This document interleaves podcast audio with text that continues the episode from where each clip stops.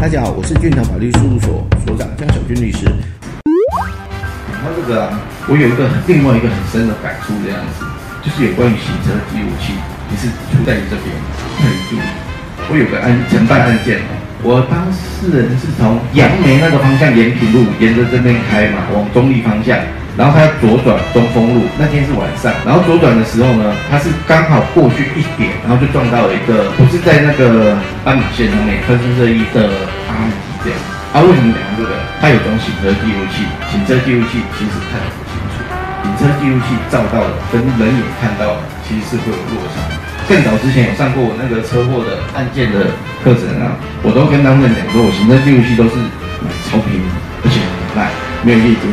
就是夜间照明没有那么好的。啊，为什么？有开车的人其实大家都知道说，你在夜间的时候，其实它是瞬息万变的，你要注意的，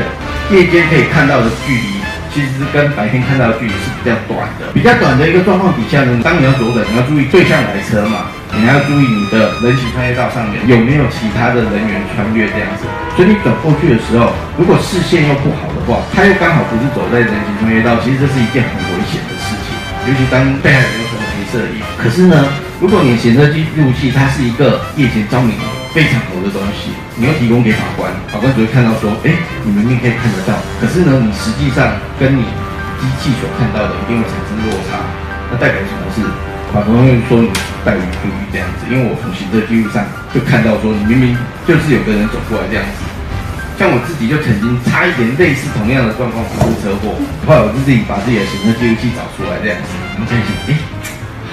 幸好他真的照的不是很清楚，看到有个人这样过来，所以那个行车记录器我用了非常的久，我一直沿用到，因为前一阵子刚好坏掉了，心不甘情不愿的才把它换掉，不然我一直好喜欢那个行车记录器，就是故意要用很旧又照的不清楚这样子，避免人家对你的那个注意义务会把它提升到更大的一个雷公。我会觉得说，哦，明明就没有看到啊，为什么法官那就要判我有罪这样子？因为实际上落差太大。哎，这其实是一个诉讼技巧，仅供大家参考吧，这样子。